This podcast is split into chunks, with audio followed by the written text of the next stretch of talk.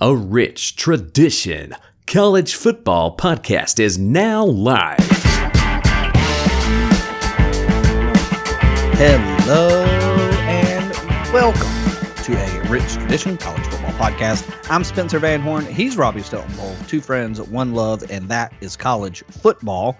Roberto, it has been on almost as an eventful Sunday as it was Saturday in week 11. Yeah, man. Um, what do you want to do first? You want to go with games? you want to go coach stuff?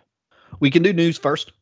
All right. So the news revolves around really just kind of one concept because I I don't I don't believe I, I or I'm sorry I firmly believe that Mississippi State doesn't make their move unless A and M made their move when they did.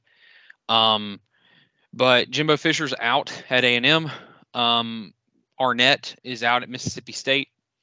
Spencer, I mean, this is something you and I have been talking about. You know, we we thought that hiring uh, Petrino was going to be the saving grace. We, but at the same time, then we kind of raised our eyebrow to the fact of the realization that DJ Durkin was their defense coordinator. So like uh, it, it just seemed like I don't, I don't want to say a hail mary because I, I, I actually firmly believe that if that there's a world in which it works, and I don't know if um, Weigman if Weigman doesn't get hurt, I don't know what happens. I'm not going to sit here and say the what if because you've just had so many injuries over over the years that that that may end up like it's just like um I mean no you know a lot of Georgia fans don't want to talk about this but it's one of the biggest problems that Georgia ran into with Mark Richt. There just continuously seem to be ACL injuries. There seem to be uh, soft tissue injuries, not just like ankles, but just like constant issues and then come to find out it's because the strength and conditioning program wasn't up to snuff and then that's just part that is just one part of this giant crap sandwich that has been the time of Jim, Jimbo Fisher at at Texas A&M. Yeah, and when you're I mean obviously everybody has said it when you're paying so much and you know we mentioned this when it came to Ryan Day at the end of last season when they lost that game to to Georgia, and a lot of people were like, "Oh, you know, there was a collection of Ohio State fans that were sort of we need to get rid of Ryan Day," and it's laughable because as long as you're in the championship hunt, you're winning the conference, you're competing for championships, whatever it is, playoff or conference, you don't fire your coach.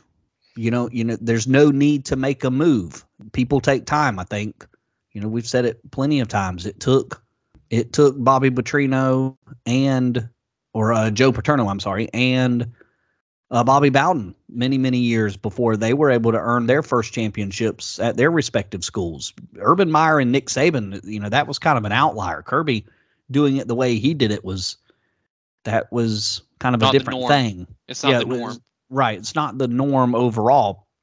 So I think you look only, at Jimbo and you think this is at the very least, Rob. This is plateaued. I mean, at the very least, this is just plateaued for Jimbo, uh, and maybe even taking a step back and then plateaued there at at A and M. They're they're not even close to any of that stuff that Ryan Day and others are consistently competing for.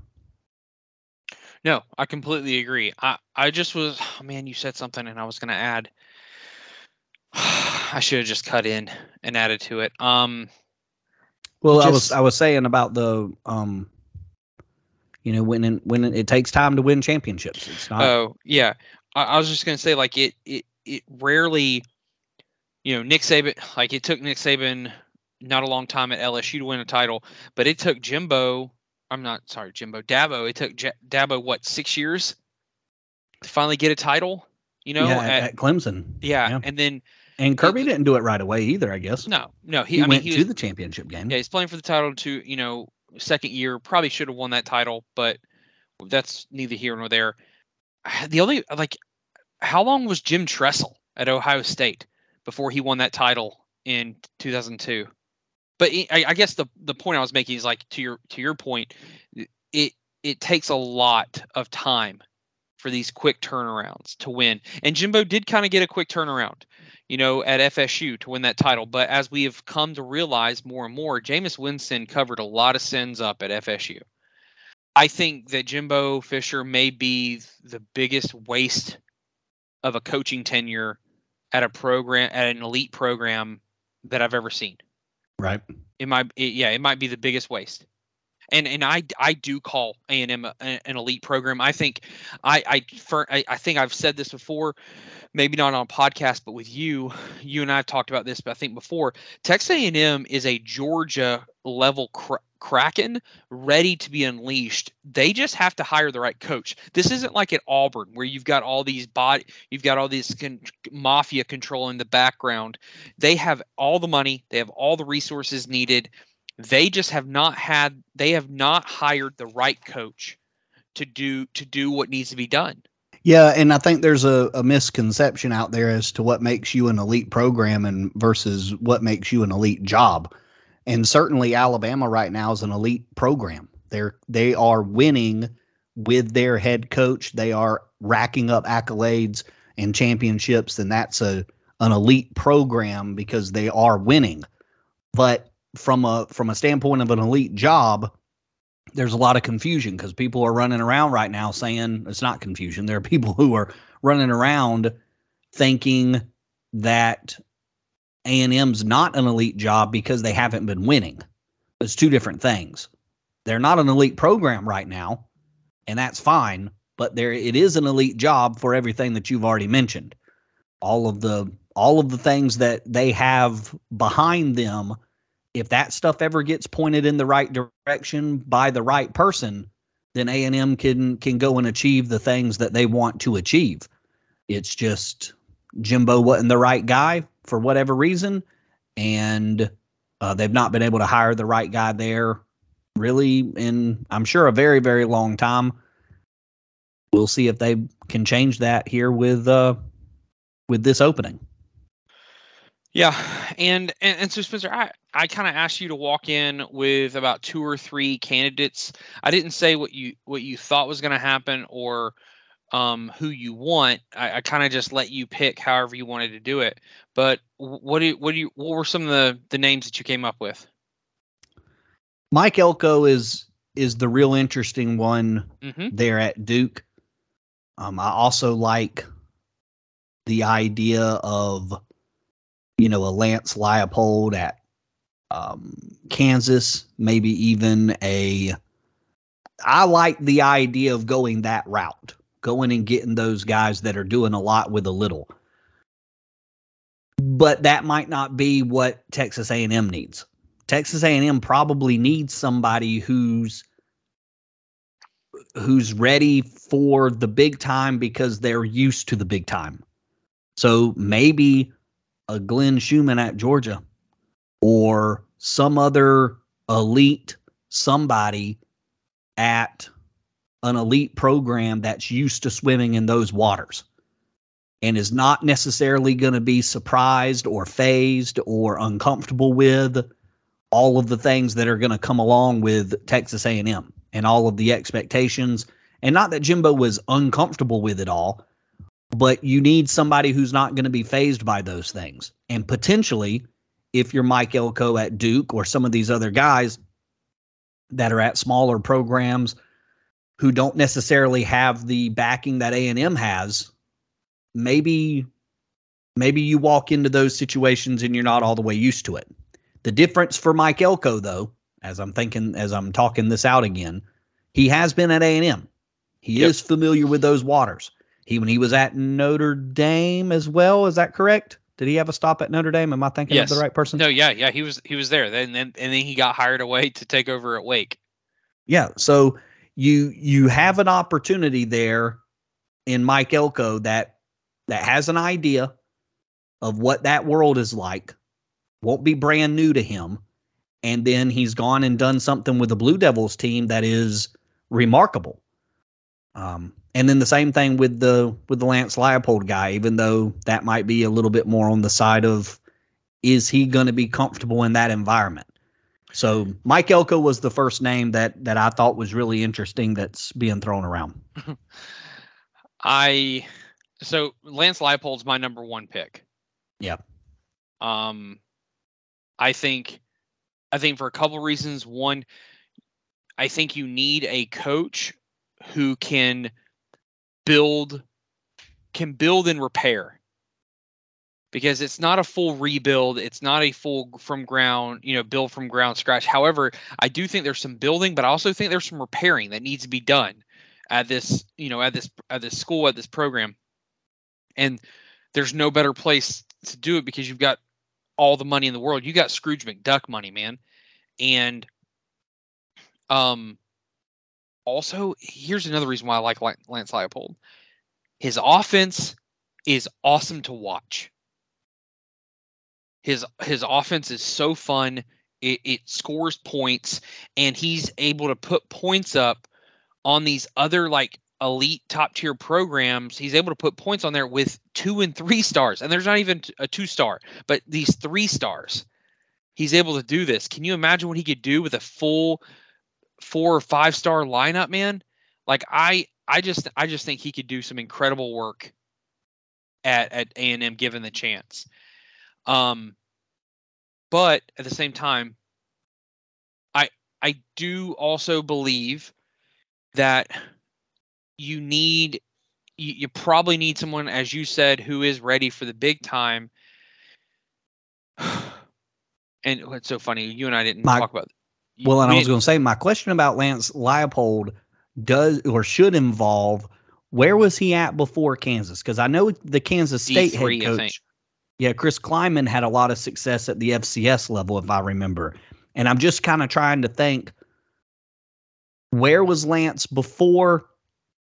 What is how used to even if it's at that Division three program, sort of. Oh, he's what's at Buffalo. his familiar? Go ahead. He was at Buffalo. Buffalo. Okay. And then I he won, that, he won a bunch of games at Wisconsin Whitewater. He he was 34 and 1 34 and 1 in the playoffs in division or in division 3 while he yeah. was at Wisconsin Whitewater. Okay. And I and I, so I guess that's a little bit of what I'm wondering. I wonder what kind of program that Wisconsin Whitewater was. It's obviously not going to be the level of A&M, but yeah. You create some sort of expectation when you have that kind of record. So I don't know. I guess I'm trying to round it out for him because I, I agree. Yeah. I, I love the idea of the the guy working with nothing and then you give them everything. But sometimes that everything comes with a with the different strings to it. Um, yeah, I, but I, I do yeah. like that idea. Also, not a lot of people are gonna, you know, you know, not what, what you just said. Not a lot of people are gonna like a minute ago. Um, I, I do I do think I, I don't think Dan Lanning's going to leave Oregon for this. Um, because that would mean that this is three straight head coaches that Oregon kind of liked or had had enjoyed that they lost to other programs who were willing to pay. I yeah, if you're I, if you're Oregon, you've got to just be you pay every you pay every bit of money, man. Uh, you I, I would think it yeah. You just you pay every bit of money. You are about to go to the Big Ten. You are about to have a butt ton of money, like a lot of money, and within to go Big along 10, with your Nike money, yeah. To go along with your Nike money, you own the West Coast and record recruiting right now. He is building a Bama and Georgia on the West Coast right now, and he is about to walk into the Big Ten and be the big dog. Like, it, however, like I I just don't see outside of money, I don't see the desire why he would want to go to a specifically A and M. Now, yeah, you want to talk about in a couple years when the Bama job comes open, maybe that's a different story. But with that said, Spencer, I. I, I I think Glenn Schumann is you're right. Glenn Schumann's the one you want to watch because I, will say this: I in no way, shape, or form do I think because these dominoes are going to start falling. In no way, shape, or form do I think that George is about to keep this coaching staff together again. Right. They are not going to make another offseason together. Um, I I do believe that Kirby's going to be hiring a new defensive coordinator next year. Um, but we'll we'll we'll see how that play, p- plays out. Um, since the, you know I, I said this at the beginning. I, I do think Mississippi State only made this move so they're not behind in the coaching search. Um, because because now now now there's a big dog in there in the SEC who's going to be looking for a coach, and they knew they were going to be looking for a coach as well. But the the the, the team that I, I had us write that you, how did you write down because I wanted to just mention this. Michigan State hasn't had a coach since September. There's no way they don't have a coach by now, right? Like at least the person they know they're going to hire. Yeah, I, I, don't know. I don't know how that works. Um, for I at least feel like they have a short list, but I don't know how that works exactly with if they're wait, you know, how what kind of I know there's backdoor stuff, but what kind of interviews? I don't know. I, I can't say. I, I would think that kind of stuff. I don't know how far the backdoor stuff can go. I guess is what I'm getting. At. It's just it would be nuts to me if they didn't have a if they didn't have a coach, and I just wanted to tie this a bow tie this bow on it, and and us move on to the games if I'm Michigan State, I call Dan Mullen so fast. I think Dan Mullen is the absolute perfect hire for Michigan State. I think I think he's the perfect hire. You you you're not expecting him to rec- out recruit Ohio State or Michigan or now Oregon and USC you you you need someone who have you, you have tons of money which michigan state does if people don't realize that. So you can play the nil game. And you need a coach who can out who can out scheme and and can produce offensively for your team. Dude dan mullen can do that dan mullen is actually a really great coach who just isn't a, who just isn't an sec coach Yeah, not not a big time recruiter. I think things worked out at Mississippi State. I've seen some places say that they should, you know, go back and get him back again and uh, go and in I know they probably want again. that. Um, yeah, the Michigan State interest in or the combination of them and Dan Mullen is is interesting. I, I wonder what Mark Dantonio did. Not Mark Dantonio. Who was the coach there that had like a, a Dantonio name for Michigan State a few years ago, several years ago. Connor Cook was the quarterback, and Mark, they were winning. Mark Dantonio. Mark Dantonio. Okay. Yeah. Sorry, I was thinking of the um, Phoenix Suns head coach as well. They had a Dantonio. Maybe either way. All right. I wonder what his level of recruiting was because he was constantly putting together, obviously, a really, really good defense, and they had a really good running game, kind of a if you remember sort of a Stanford uh, or, you know, old school Alabama kind of approach to doing things and won the Big Ten that way. I wonder what the ceiling is for recruiting at Michigan State, even though you're doing it against Michigan and Ohio State. So I, and I understood that point. But I wonder what the ceiling is. Can they could they go get a solid recruiter who could come in and steal a couple of guys from Michigan and Michigan State every now and again, or um, well, Michigan and Ohio State. And that's where I think the NIL game comes in. Like I, I just don't, I don't think they had it before. Like, I, I think NIL changes a lot of things, especially for Pete for coaches like, like Dan Mullen. I think he doesn't have to. I, I don't. I don't think he has to be on the recruiting trail as much as he wanted to be in the you know before i think he has an opportunity to actually take advantage of the situation and be and and and be that you know and, and, be a successful coach at michigan state i it's like i mean he's he's he's i mean he i i think he could build a utah not like not that hard nose stuff like you know like Whittingham does, but I think he could build a Utah type team in Michigan State, man. Like he had that at Mississippi State. He had it there. He had it when he had Dak Prescott. Yes, but he still was winning eight or nine games a year in the SEC. He is just not an SEC coach. There are worse things to be called in college football than an SEC coach. I, yeah. I just I just think if I'm Michigan State, who you're you're coming out of an embarrassing situation with Dantonio, with um, Tucker, with everything else going around your sports program, why don't you hire a coach that is, for the most part, from what we understand, all these all these coaches and ads love working with Dan Mullen. Go get Dan Mullen, and let him cook.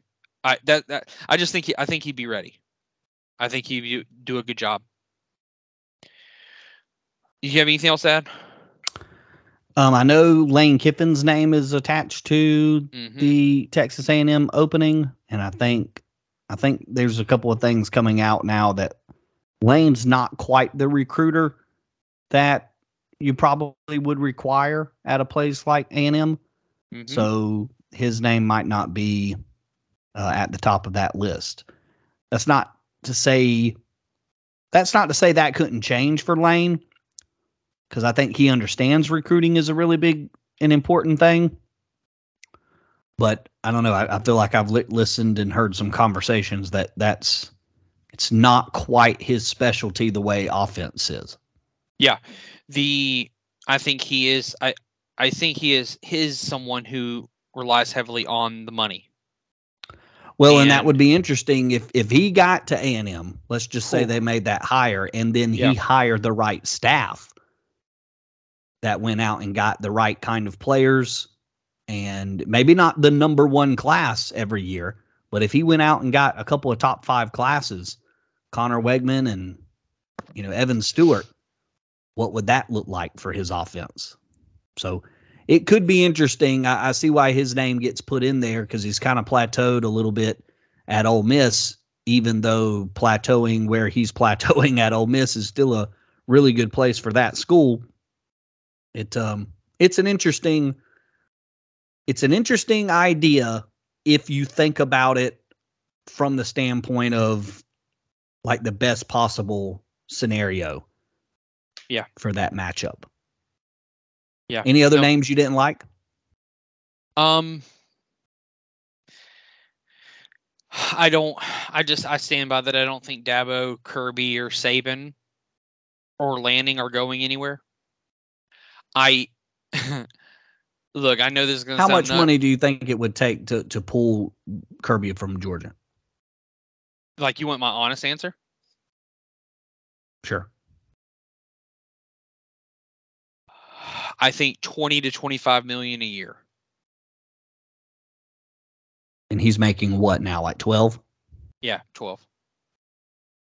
Boy, and and you would think A and M paying what's his name seventy eight million, Yeah. seventy five million, whatever the numbers are going to be from now until whatever year, it'll be sparsed out. Yeah. but you got to think to pay think him to talks. leave. Yeah. do you have enough money to pay the next guy? Scrooge McDuck money, you know, like I but but at the same time, like I I just don't think they're going anywhere. Um Yep.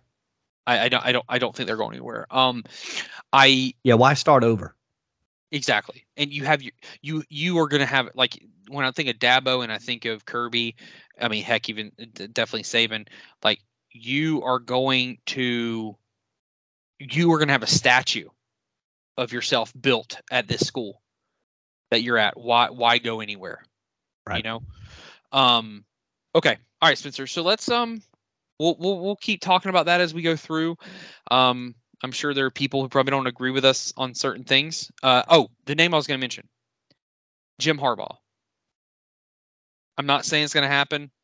I that is the that is my wouldn't it be hilarious for Jim Harbaugh because because y'all y'all want to y'all y'all want to talk about something that could possibly be dangerous. Let Harbaugh go to Texas A&M. That's dangerous to the rest of the SEC. I really believe that. Yeah, I, I think it's an interesting idea, but I don't. I would think he's not leaving for anywhere other than the NFL. Uh, And sure, if he's maybe, if he's yeah. putting up with the college stuff, he's doing it for Michigan because he's Probably- a Michigan man. You know, probably so, unless maybe your conference pissed you off by quote unquote disrespecting you. yeah. But again, I think he would. Part of me could see that, yes, and then part of me could see him saying it's Michigan versus everybody now. It's Michigan versus Yeah. the world, which is what they're going to do for now. But him sparsing that out over the rest of his time there because again he's it's Michigan and it's this is about staying with Michigan and the Michigan man and w- almost like he would pull Michigan out of the Big 10 at whatever you know whatever say he would have in that before he'd leave Michigan. Maybe so. Yeah. I I also will say this just last one because we have to mention with every coaching hire that that's that's top tier Mark Stoops.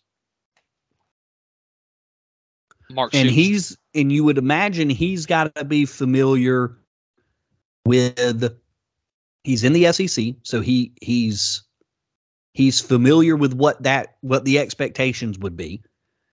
Not necessarily directly at Kentucky football but Kentucky basketball he's been right next to that uh, his entire time there. And he's been at Oklahoma.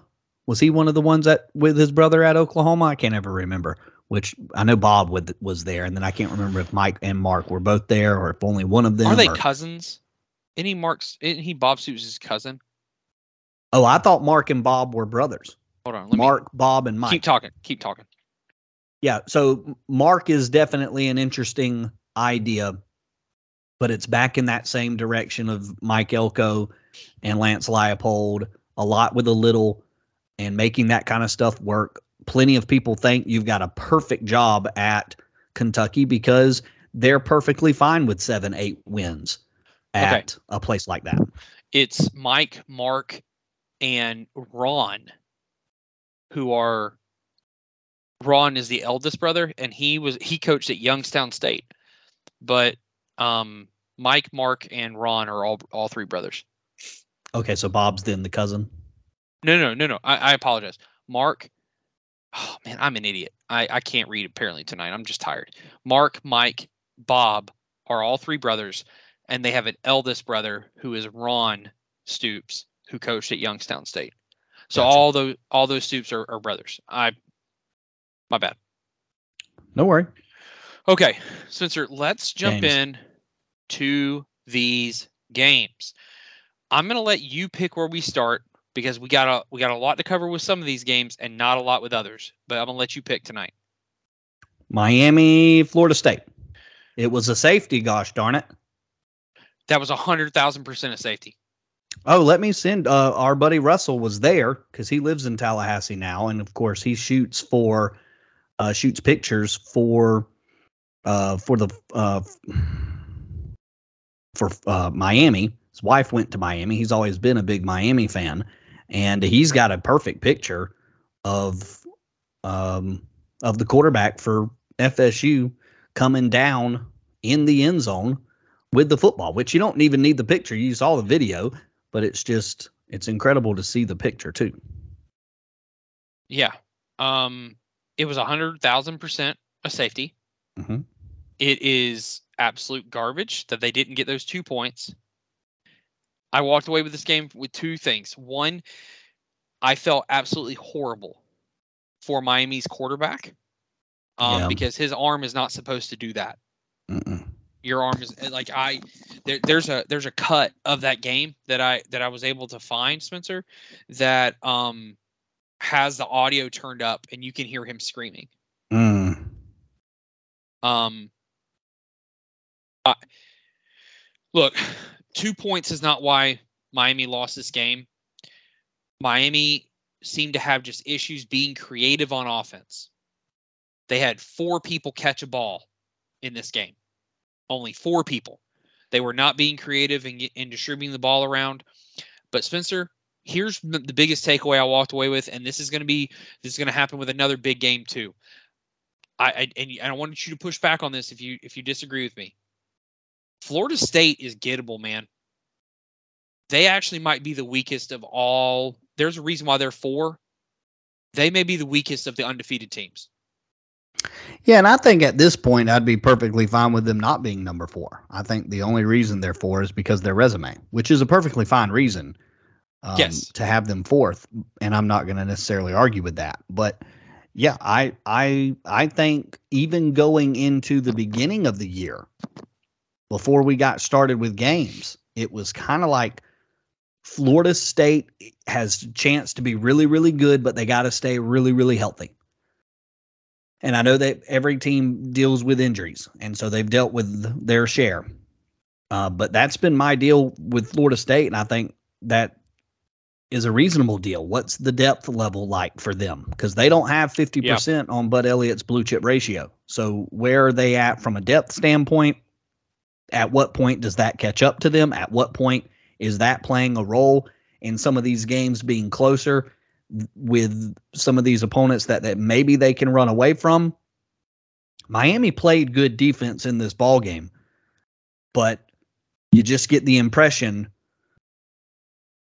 you know, Florida State maybe could either be doing more, but also, you know, maybe this is just the depth thing.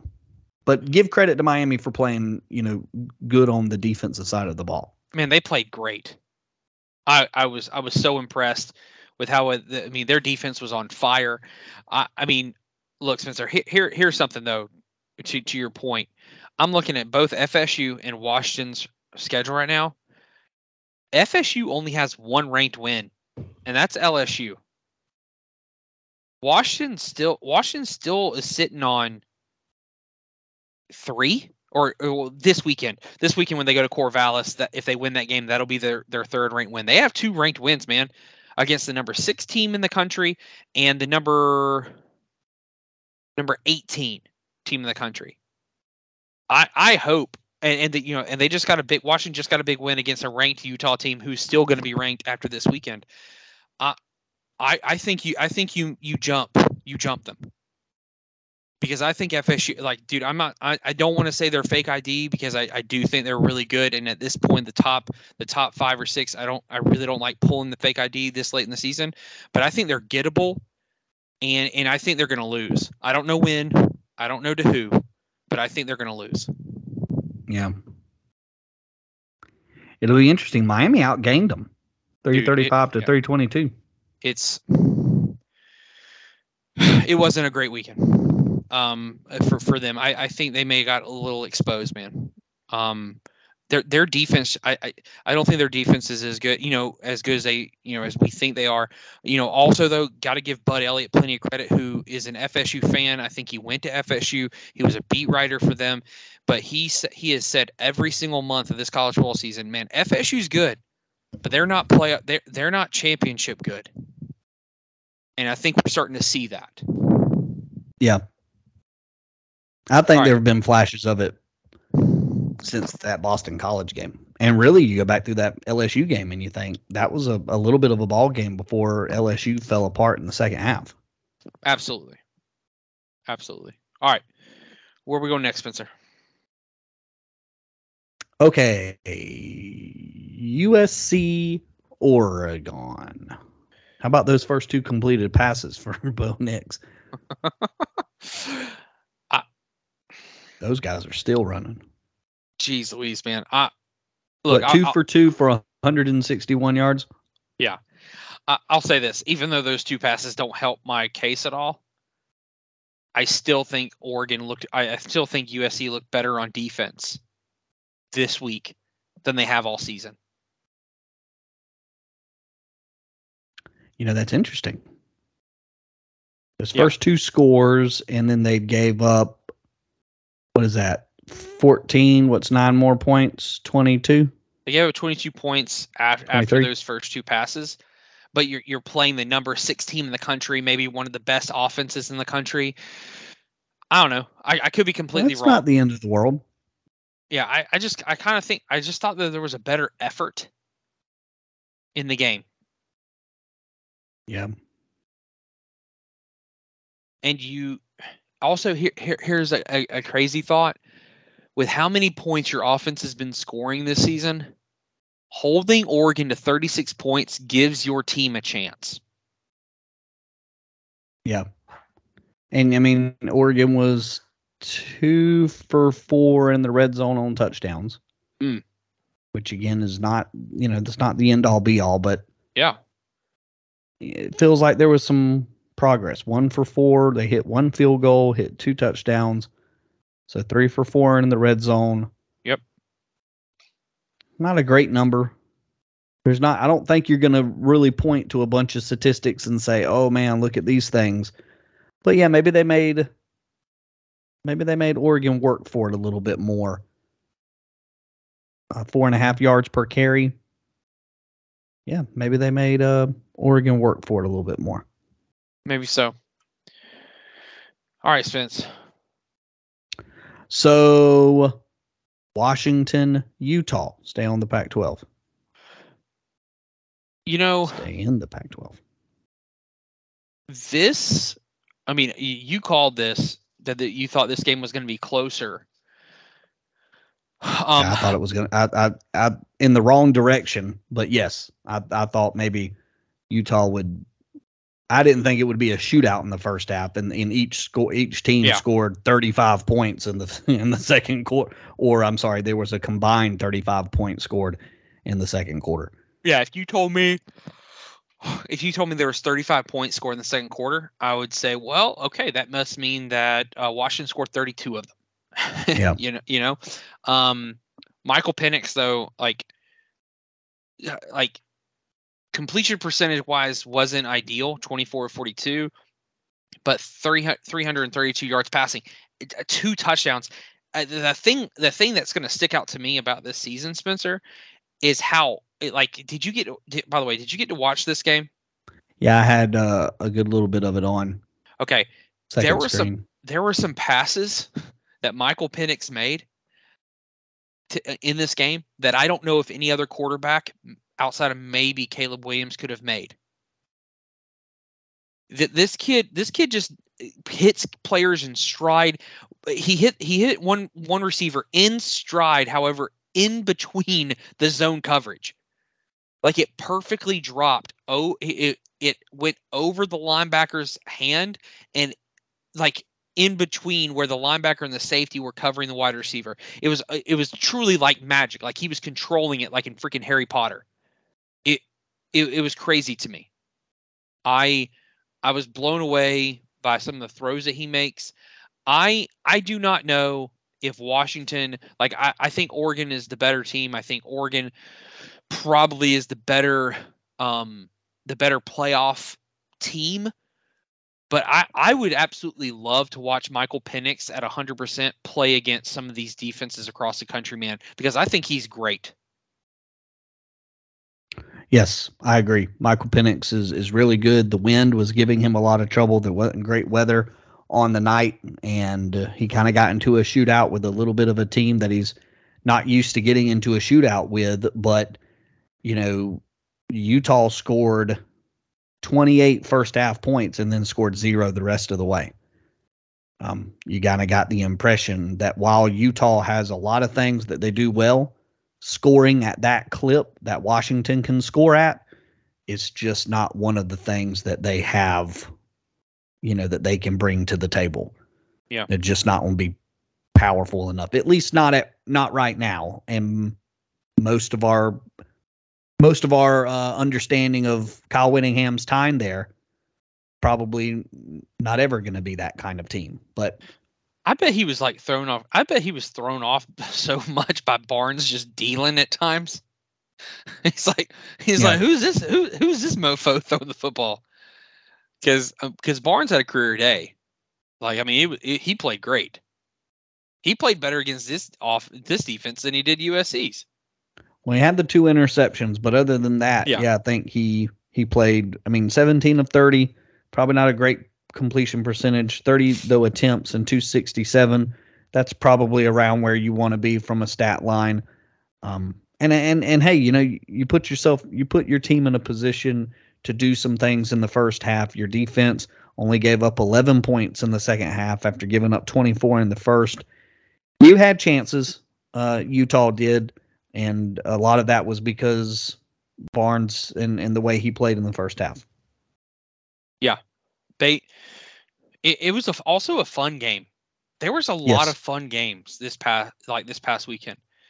Um, there were also a lot of blowouts. Um, so okay, that, that's all I have. I, I I think people need to be on the lookout for this weekend, uh, where, where Washington is going to Corvallis to play at Oregon State. Um, let me let me look at this real quick. Um, give me one second because I, I want to bring something up just with Washington, Oregon. Spencer, um, So here here's here's the thing. Oregon goes to goes to Arizona State this weekend, and then they play they play Oregon State at home for the Civil War to end the season.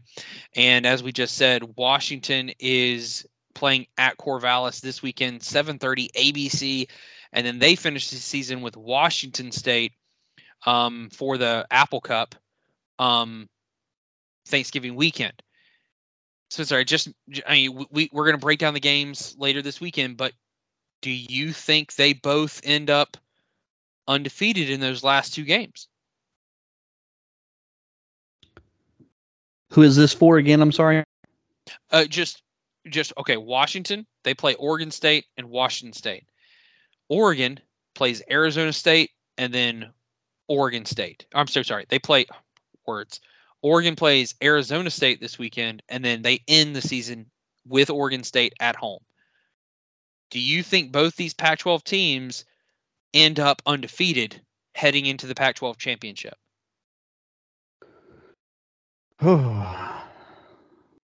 yeah, they both got to get past Oregon State, Washington, and Washington State. Yeah. Uh, I'm going to say, yeah. I don't know if Oregon the State, if anybody's going to get Washington, it would be Oregon State. I don't know if the Beavers have enough firepower to get past Oregon. Yeah. I think and I don't know if Washington has enough firepower either. I think that if if the SEC or the Big 10 want two teams to get in from their conference, they are begging begging for Washington to lose this weekend to Oregon State and then for Washington to turn around and beat Oregon again the following week. Yeah. You are you you he, the thing and I was talking to a buddy about this um at lunch uh, this past Friday. You know, because they they're they're they're big SEC homers. You know, they want they want another Georgia Bama in the playoff kind of thing, and they they're you know they were asking my opinion of you know what I think. You know, do I think that Washington or do I think Georgia and Bama are going to get into the playoff again? And I was like, no. And I was like, I feel pretty strongly about it. And they were like, why not? And I was like, this team, this team, this team, and they're like, "Well, Robbie, we do this every year. Like we say this, these what ifs in November, and it ends up being the same teams." I was like, "Yeah, that's probably true. However, this is the first year where all five conferences have one or two teams that are playoff eligible or playoff expectant. You've you've got one in tech with Texas, you've got one with FSU, you've got two in the SEC, two in the Big Ten, and two in the Pac-12." We've never had that. We have never had this before. If if every if if everybody wins out before their championship games. I I want the Pac-12 in this playoff so bad, but I want Oregon in because I think Oregon's the more complete team. And I think you would agree with that. Mhm. I would. Okay. All right, Spencer. Let's get these let's let's get these other two games out of the way. Which one do you want to go to first? Michigan at Penn State no Jim Harbaugh. The suspension uh, was put together there on Friday. Pretty, I don't know if it's clever, but a sneaky, sneaky move there from the Big Ten to do it on Friday, knowing that you know Harbaugh's people or Michigan's people won't wouldn't be able to get an injunction in or whatever it would be, uh, you know, to to allow him to get back out there on the field. I I kind of thought that that was a. I, I'm sure Michigan and and deserve something. And I'm sure that there was a wrongdoing somewhere that they overstepped the line. Uh, but to do that uh, on a Friday ahead of the game before the investigations are over, that all seems. I get people don't like Jim Harbaugh. I get he rubs, well, I guess everybody wrong. And it's what drove him out of um, San Francisco so quickly when he was in the NFL. And I guess maybe it's just starting to wear on other people as well. The NCAA feels like they've been after him for a while. All of these violations, all of these different things that they've been chasing for. And maybe the Big Ten's in a similar boat. Let's just get this over with. We don't like him. Punish him. but that that part of it was that part of this game was um you know was unfortunate. But you know, football or sports are weird. Michigan just rallied around it and went out and ran the ball 32 straight times and in some ways beat the brakes off of Penn State this weekend. In some yeah. ways. Yeah. I, yeah. Uh, thank you for saying some ways because you and I talked about this. Uh, like, th- I've been waiting to have this conversation with you on air um, because we talked about it on the phone the other day. Um, you know, yes, I do think it was very shady and kind of like it's like whenever your little brother will like he wants to get you back for something and so he hits you and then he runs he runs to a position where your parents can see him so you can't get him back. That's kind of what it felt like that the big ten was doing. Do you know what i'm talking about I do, yes. No, Okay. I'm I'm the little brother. I've done that move plenty of times. Yeah. Um i felt like that's exactly Number one in the playbook. I, I think that's exactly what they did. Um, look, I, I don't care. I, I have not cared about the degree of help that the st- like that stealing signs has helped. I'm done having that conversation. Did he, did they break the rules? Did Michigan as a program break the rules? Yes. Did Jim Harbaugh know? I don't I, I think he probably did, but all the evidence seems to show otherwise. So let's just for argument's say, sake say he didn't. I do not believe that the Big Ten was punishing Jim Harbaugh this weekend. I believe the Big Ten is punishing Michigan, and the way they punish Michigan is by puni- is by suspending uh, Jim Harbaugh. Now, people are going to be like, but you know, like more is coming. I don't think more is coming. I think this is their punishment. I think it's going to be these three games because guess what? And and at the end of the day, there are too many people who are saying this and but and they're right so i'm just going to continue to echo it the big 10 is not going to cause michigan to not make the playoff they are not going to take that away from them this year because spencer what happens to your team and your conference when you make the playoff what do you get Um, money. you get money. You get a lot of money. And they are not going to turn away that money. They're not going to. So I think this is it. Um, but as far as the game, I, I don't know how much Jim Harbaugh would have affected this game. I tell you this much: I don't know if Jim Harbaugh being there would have changed my negative perspective that I walked away with with this Michigan team. And Spencer, you and I, I'll, I'll let you start this conversation because we both feel the same way. I walked away a little disappointed in the in the winner of this game. Yes, and I I did. I I walked away thinking, oh boy, is there a is there something to be worried about with Penn or Michigan State's pass protection? And you watch the first couple of snaps of them trying to throw the football for Michigan, and their right tackle was getting beat like he stole something. Had no had no speed to get off his spot to get to the edge rusher. Um, so that part of it was certainly something that made me think the 32 straight times running the football to end the ball game. I think there's a pass interference call in there somewhere. Which was a bogus pass interference call. So they they run the ball so many times to end the game, and a lot of me thought, well, it's because I don't think they want to. I don't think they want to go against this pass rush. But at some point, it becomes did they only throw the ball eight times because they couldn't set up a pass rush, or was it because they didn't need to? And when it's 32 straight times to end the game, you have to start factoring in a little bit more than what I was originally with maybe it was because they didn't have to. Because they just knew that they could just keep going to the ground. But eight times Yeah, feels like it's just that's way too many to say it's just they didn't have to. yeah. I okay. So okay, I got I got to push back a little bit. Okay, I would I would be fine with that if they didn't, if it wasn't a one score game from the three and a half minute mark or three and a half minutes. Hold on, let me find the actual minute mark.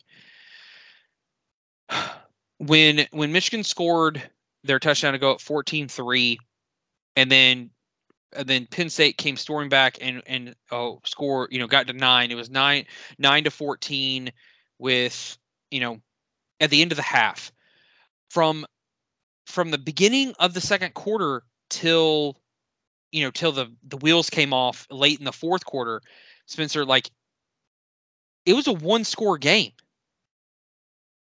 31 straight rushes like I look at this differently if if they didn't have if they didn't have several three and outs three or six and outs spencer like that they did not that they were not intentionally doing that they were not intentionally saying you know like it's okay if we get a three and out. Penn State's not scoring on us. I I legitimately think that there's a part of them that realized that Penn State's defense was not going to let them be thrown on.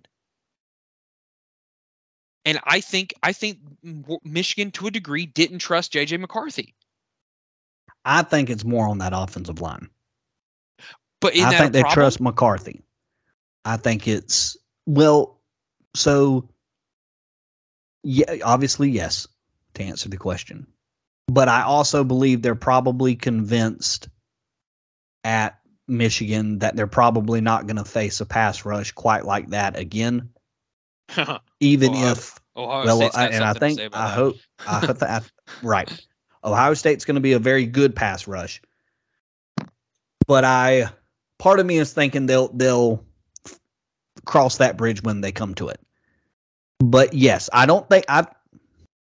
It's more about that pass rush in this particular game than I think it was JJ McCarthy in this particular game.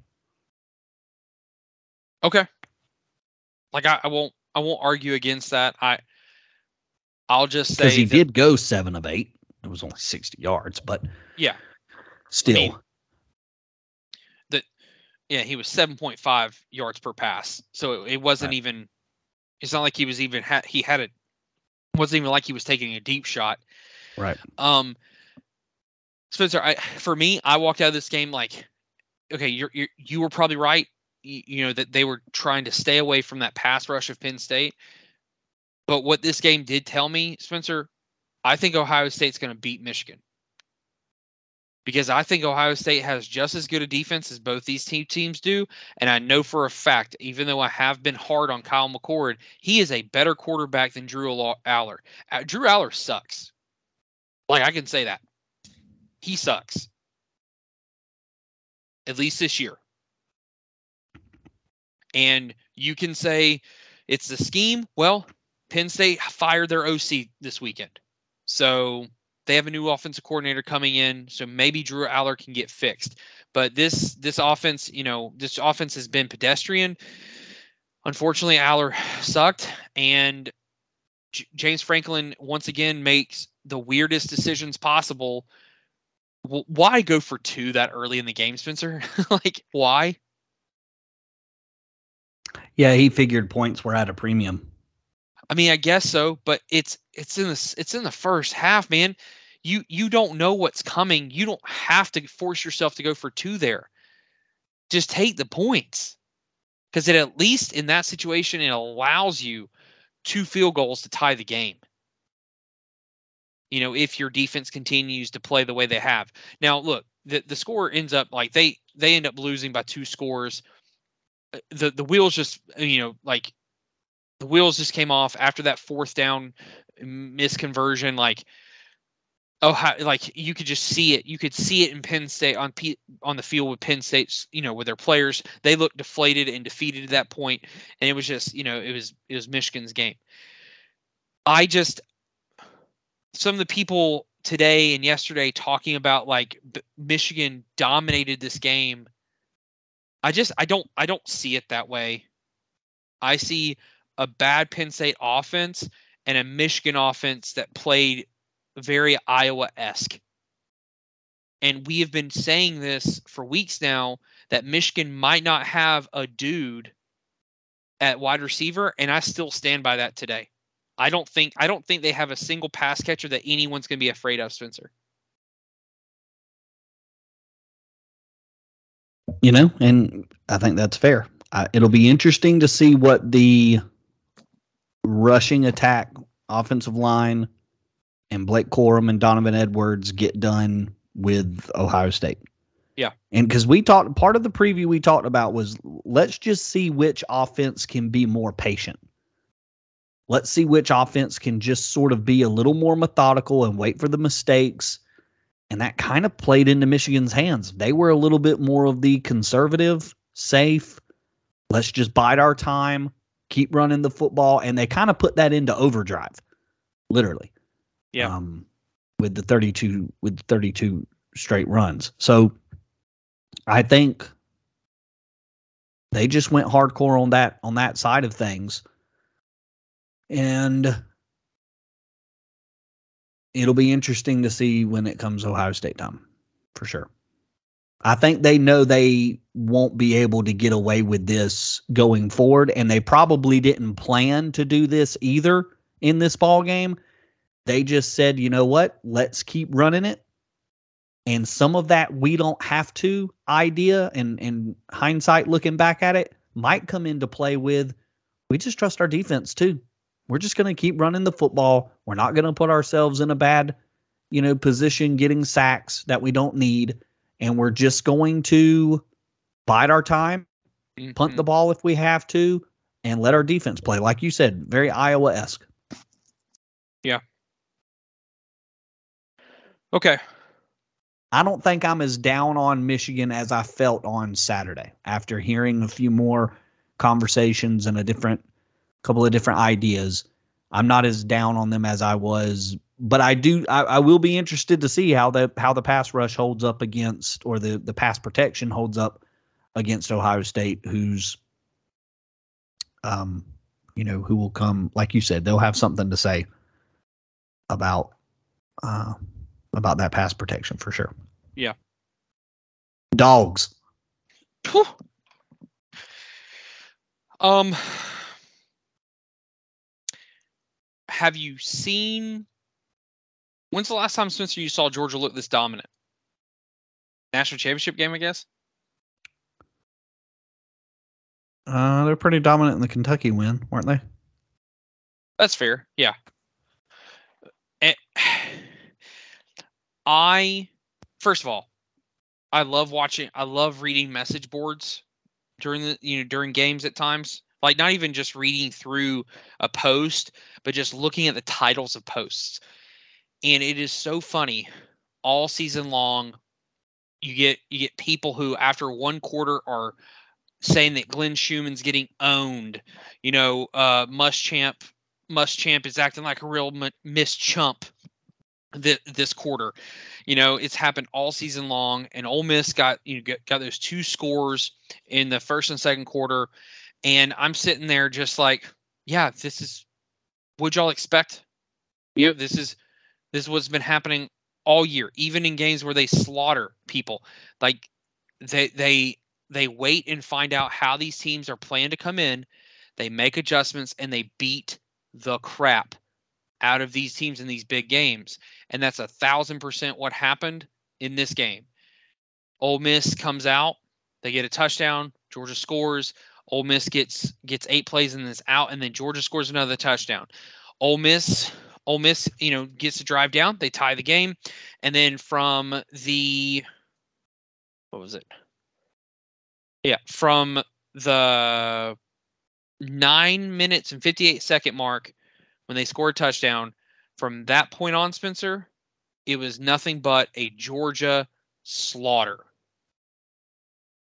Everybody was everybody was playing. We we called it. I I, I think I said it. Georgia's going to be able to pick their number with the return of the Eagle the Eagle Dogs, with the return of Brock Bowers, with it being a night game, the first night game in a long time against a top ten opponent. Kirby wanting to make a statement. Kirby got all these recruits in there. A giant mass of 2025 recruits are were in Athens this weekend. It was a perfect storm coming at Ole Miss. And also, they're a little fake ID because their defense is absolute trash.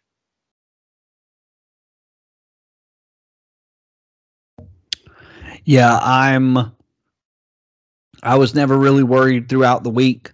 I don't think I really got on board with some of the, you know, Ole Miss has a chance here kind kind of conversations. I think we tried to say that as much, you know, going into the preview. Felt like this, you know, Georgia's playing as well offensively as they've played under under Kirby.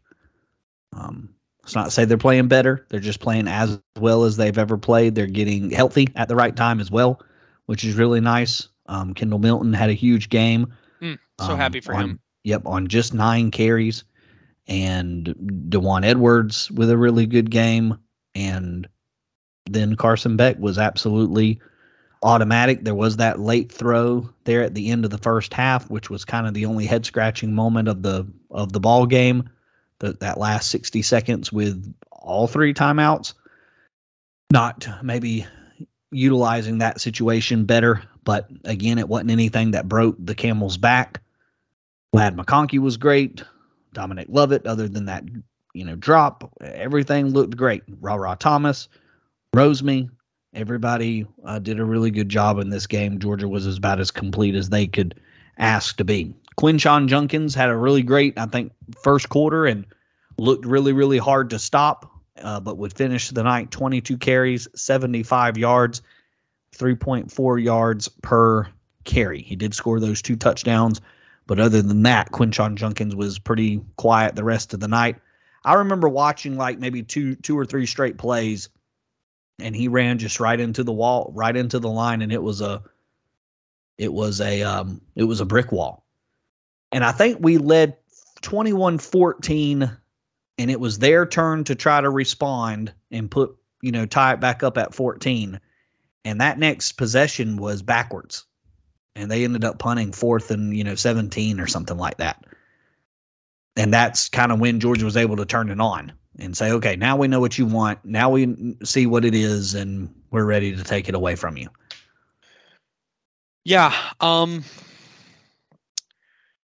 Spencer, the the thing that I was most impressed by with this Georgia team, it for for me it has to be the defensive line.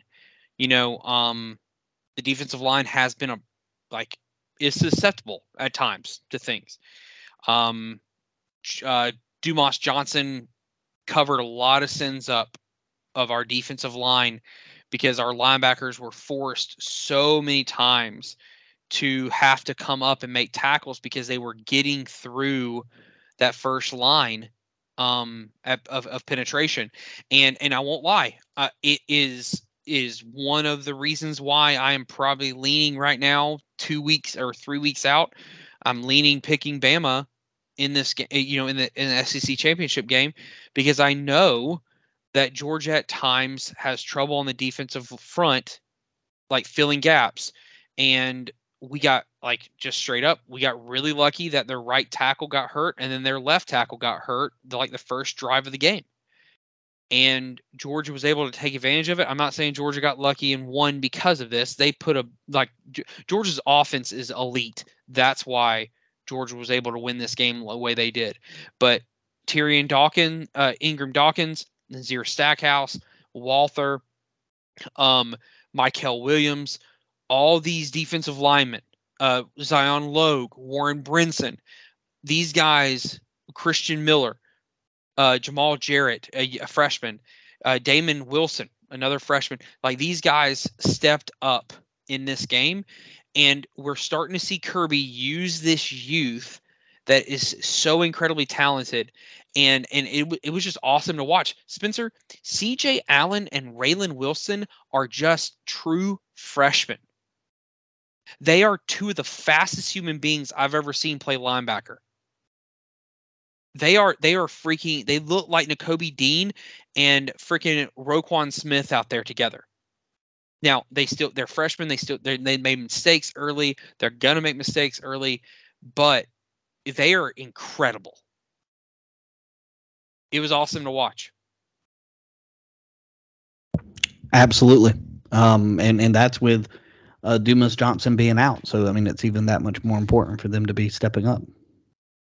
Yeah, I I love this game. It was great.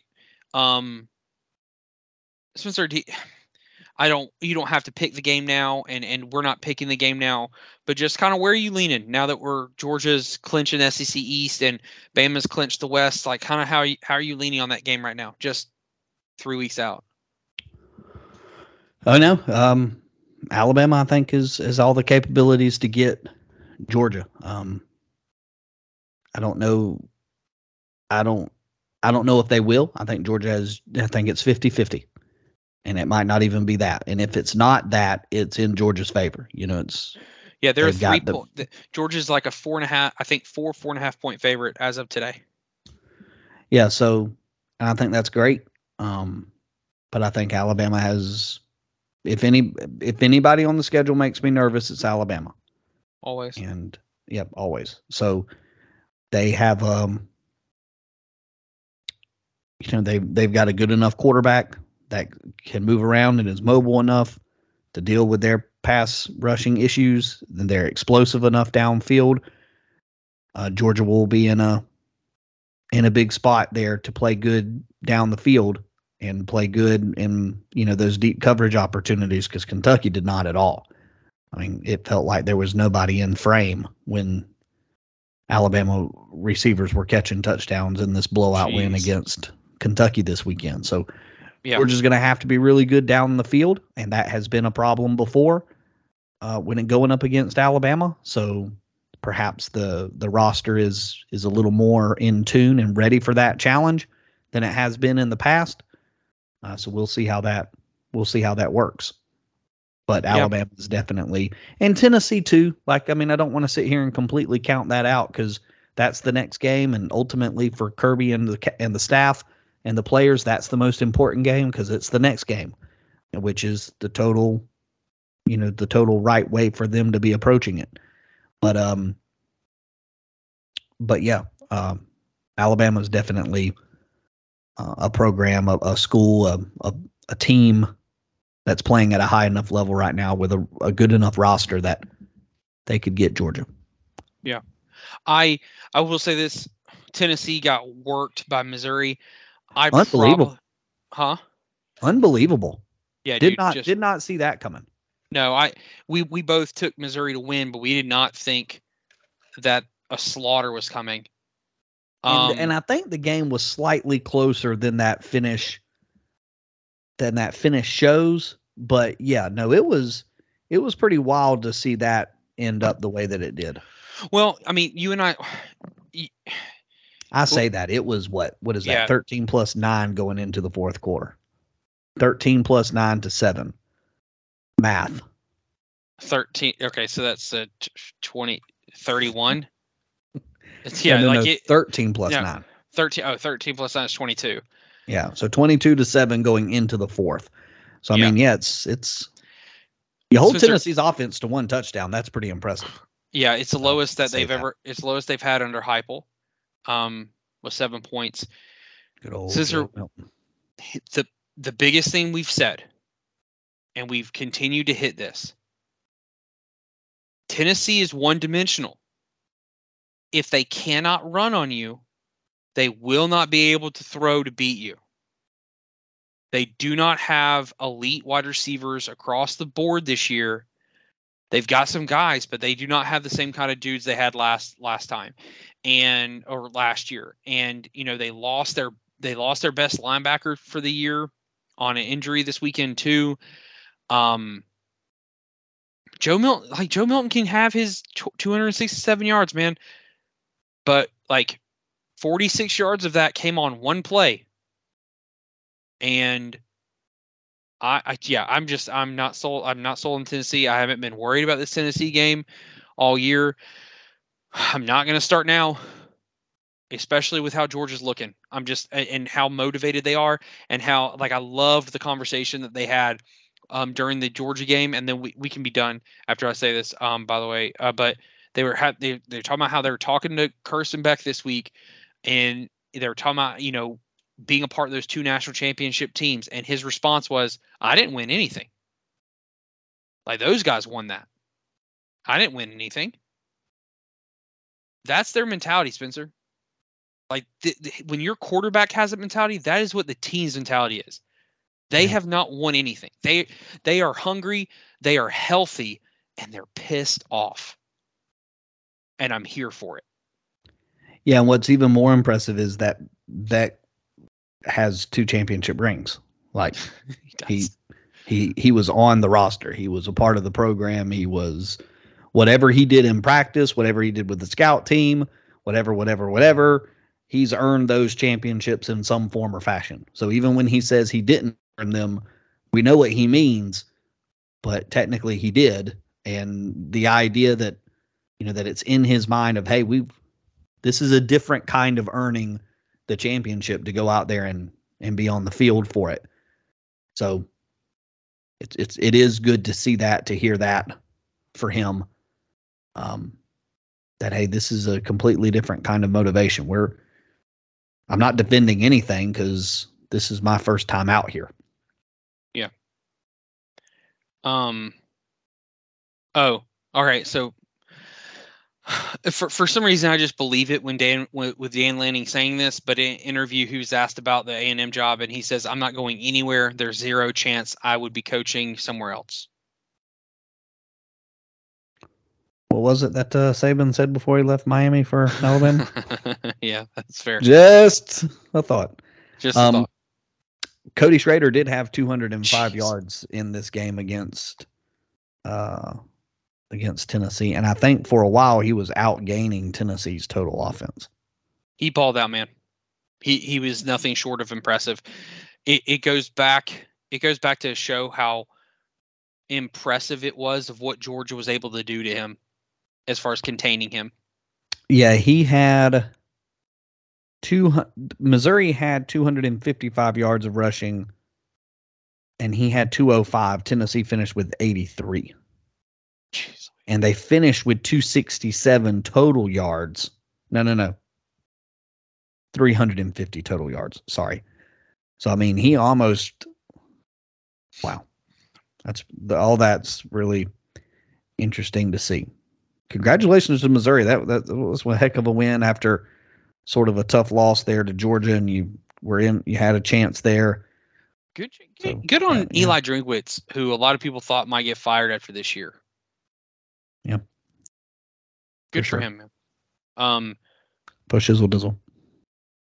they um also just I want I want to like I'm gonna say it just so it can be said that I placed my flag on this because we've been saying it for a few, few weeks now. Jayden Daniels should be the Heisman winner, and I have no like no hesitation thinking of that at all. Yeah, it's what was it? 200 yards rushing and passing this weekend I against think it might- Florida. It might even be better than that. I'm, I I'm thought- just saying he went Yes. over both of those marks, Yes, yes, yes. and to have 200 yards rushing and 200 yards pass. I mean, a 200 yard rushing day is is big for anybody on any day, um, but to to do that and to pass for, it's pretty impressive. It's hard not to at least invite him and Threw and for 372, ran Yeah. for 234, had five total touchdowns. And it's hard. It's hard not to send him to New York. And I'm, I, I would hope he gets plenty of votes because right now I don't think there's anybody else that's that's running away with the Heisman outside of a of a Bo Nix, and it'll probably be easy to go for Bo because he's on a winning roster and all those things. But there's no reason whatsoever to withhold your vote from Jayden Daniels. But you know, some people will. I guess is the point Yeah. I'm getting to. Also, Brock Bowers had 45 snaps on Saturday. Yeah, that's a really exciting number. I read. Oh, oh, oh, oh I was going to share this. Oh, th- this is it. I swear, Spencer. This is the last thing. But I had a funny. Um. Oh my gosh. My son was messing with my phone, so my pictures are all the way back in 2018. Um. Oh, where is that text? I got a picture sent to me from an article talking about. Oh, here it is. Okay, I can't I can't figure out who wrote this, but um, he said. Eh, the, I think this is from ESPN. Carson Beck threw for 306 yards. Kendall Milton ran for two scores. Brock Bowers returned after missing a month with either an ankle in, an, an ankle or injury, or possibly while battling Mothra, and hauled in three catches and a touchdown.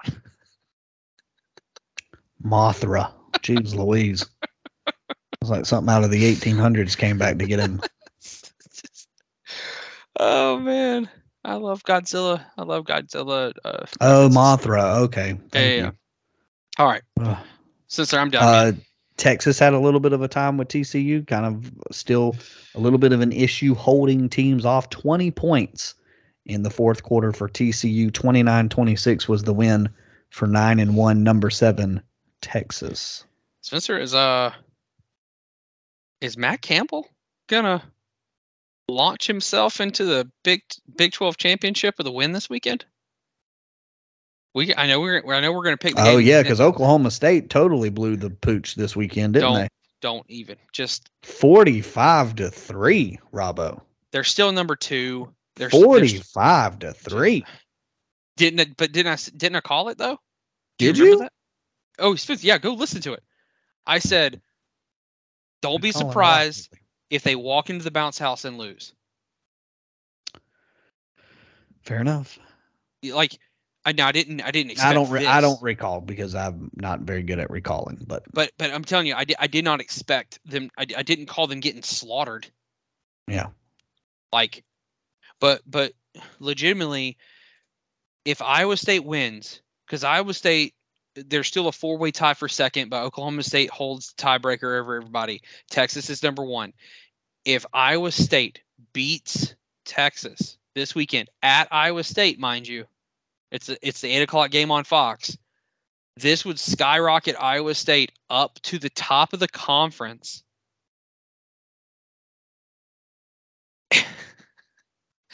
going into one last, going into the final week, where Texas Tex, Texas plays Texas Tech. Uh, like th- there aren't many deciding games left the final weekend of the Big 12. So right now the matchup is still Oklahoma State and Texas, right? Correct. O- Oklahoma State has Houston and BYU. What's Kansas State got left, you know? Uh, give me two seconds. Kansas, they got at Kansas and then versus Iowa State. Mm. Very good. Uh, Maryland's bowl eligible with a win over Nebraska. Iowa shut out Rutgers, only scored 22 points. So there, I guess since they've already moved on from their offensive coordinator, I guess that watch is sort of off now, or is mm-hmm. it still on? No, no, it's off. Uh, I think that's about it. California's been putting up a lot of points lately. They took Washington State to the woodshed. That's been a boy, haven't they fallen off Washington State a little bit here? They've really mm-hmm. run into stuff. Yeah. It's and, been a little disappointing. Yeah. And some people say they're ready to fire uh, Chip Kelly at UCLA. Only seven points this weekend in the fourth quarter. Got a big job to get that turned around there. Yeah, I, I hope, freshman quarterback, but I hope he's given an opportunity to. But at the same time, I, I'm still a little disappointed in them. Yeah, for sure. All right, my man. You done? Right, yeah, I'm good, man. Two friends, one love. That's college football. Be sure to like, rate, review, and subscribe. We'll catch you on the flip flop. Later.